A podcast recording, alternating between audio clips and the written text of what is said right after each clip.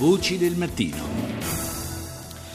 In Egitto si avvicina il quarto anniversario della rivoluzione che, cominciata il 25 gennaio del 2011, si concluse con la caduta del regime di Osni Mubarak. L'appuntamento viene vissuto con stati d'animo opposti a seconda dello schieramento politico. احنا النهارده عندنا فرصه جيده جدا عملنا دستور وانتخبنا الرئيس والانتخابات البرلمانيه جايه لما تكتمل هذه المؤسسات La voce è quella dell'ex segretario generale della Lega Araba, nonché ex candidato alle elezioni presidenziali Amr Moussa. Abbiamo una grande opportunità, dice l'esponente moderato. Abbiamo fatto una Costituzione, abbiamo eletto un presidente e le elezioni parlamentari sono in arrivo.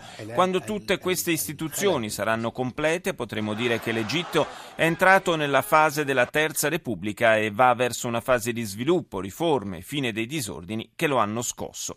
Di tutt'altro tenore, naturalmente, la valutazione espressa da un altro ex candidato alle presidenziali, Abdel Moneim Abdullahi Fotou, già esponente della fratellanza musulmana, l'organizzazione islamista estrema che sosteneva il deposto presidente Morsi. الدم المصري وقف امتى في طول فترة الأربع سنين بيزداد عمليات القمع بتزداد خيرة شباب مصر اللي, اللي قاموا بهذه الثورة وخليهم دول Quando si è fermato lo spargimento di sangue egiziano in questi quattro anni, dice Abdoulaye Fotou? Mai, è anzi aumentato, le azioni oppressive sono aumentate, i giovani e le donne che hanno dato il via a questa rivoluzione hanno avuto un ruolo importante nel portarla avanti, ora sono dietro le sbarre, in centri di detenzione, dimostrazioni che non erano vietate neppure sotto Mubarak, adesso sono vietate per legge.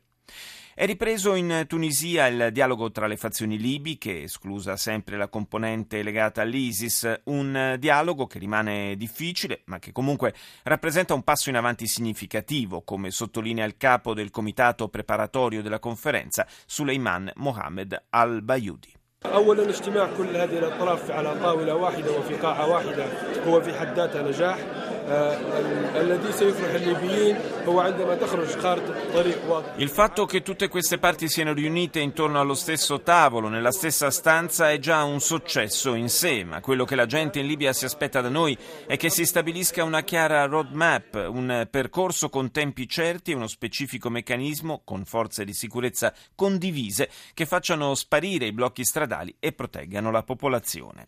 Ci spostiamo in India, paese che ha consolidato un importante primato nel campo della tutela del patrimonio naturale. Ad annunciarlo è stato il ministro dell'Ambiente. Our latest estimate today is that India has 70% of the world's tiger population and Secondo le nostre ultime stime, ha dichiarato il ministro Prakash Javadekar, l'India ospita il 70% dell'intera popolazione mondiale di tigri. Si tratta di 2226 tigri presenti in 47 riserve naturali. Per noi, ha detto, è un grosso risultato che comporta un aumento del 30% rispetto alla precedente rilevazione. È anche il frutto dello sforzo compiuto creando le condizioni affinché questi animali avessero tutto il necessario per vivere serenamente nella foresta, riducendo al minimo le reciproche invasioni di territorio con l'uomo. Parliamo adesso di una interessante iniziativa a sostegno delle strutture sanitarie dei paesi meno sviluppati, si chiama Global Health Telemedicine ed è un servizio creato proprio per i paesi in via di sviluppo, offrendo teleconsulti multispecialistici a centri sanitari remoti. Do il buongiorno a Michelangelo Bartolo, che è responsabile del reparto di telemedicina dell'ospedale San Giovanni di Roma. Buongiorno. Buongiorno a voi. Ci spiega un po' più nel dettaglio in che cosa consiste questa iniziativa, come funziona proprio?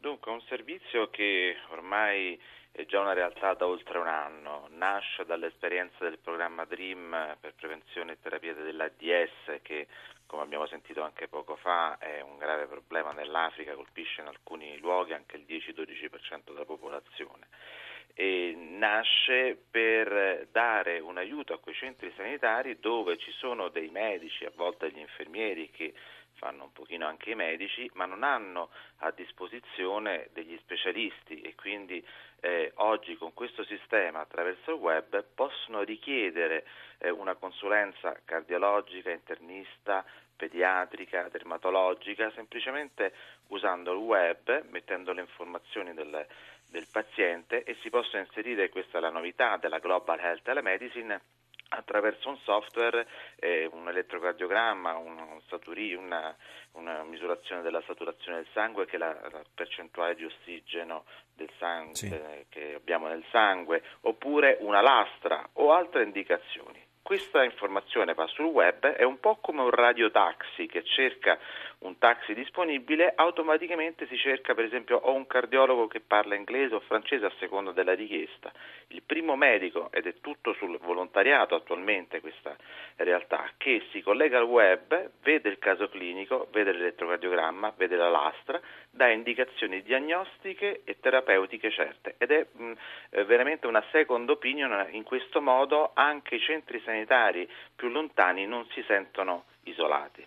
No, ehm, quindi, come diceva lei, una, una cosa, un'operazione che vive sulla, praticamente sulla disponibilità degli specialisti, ma voi avete quindi una, un, diciamo una, un database di specialisti che sono, hanno dato la loro disponibilità? Abbiamo così? una rosa sì, abbiamo una rosa di una cinquantina di specialisti, abbiamo fatto un accordo con il BESTA di, di Milano, l'Istituto Neurologico, altri importanti ospedali italiani. Oggi il web ci permette di essere vicini a distanza. Un'altra cosa fondamentale è la formazione. Ogni volta che apriamo un nuovo centro di cura e abbiamo attualmente 11 centri di telemedicina tra Tanzania, Malawi, Mozambico, Congo e, e, Uga- e Angola, e ogni volta che si apre un nuovo centro c'è un corso di formazione, perché la cosa importante è anche insegnare alle persone, ai medici, ai sanitari a visitare, a riportare segni clinici per dare delle indicazioni eh, per poter dare una terapia. Ed è una formazione continua, perché quando uno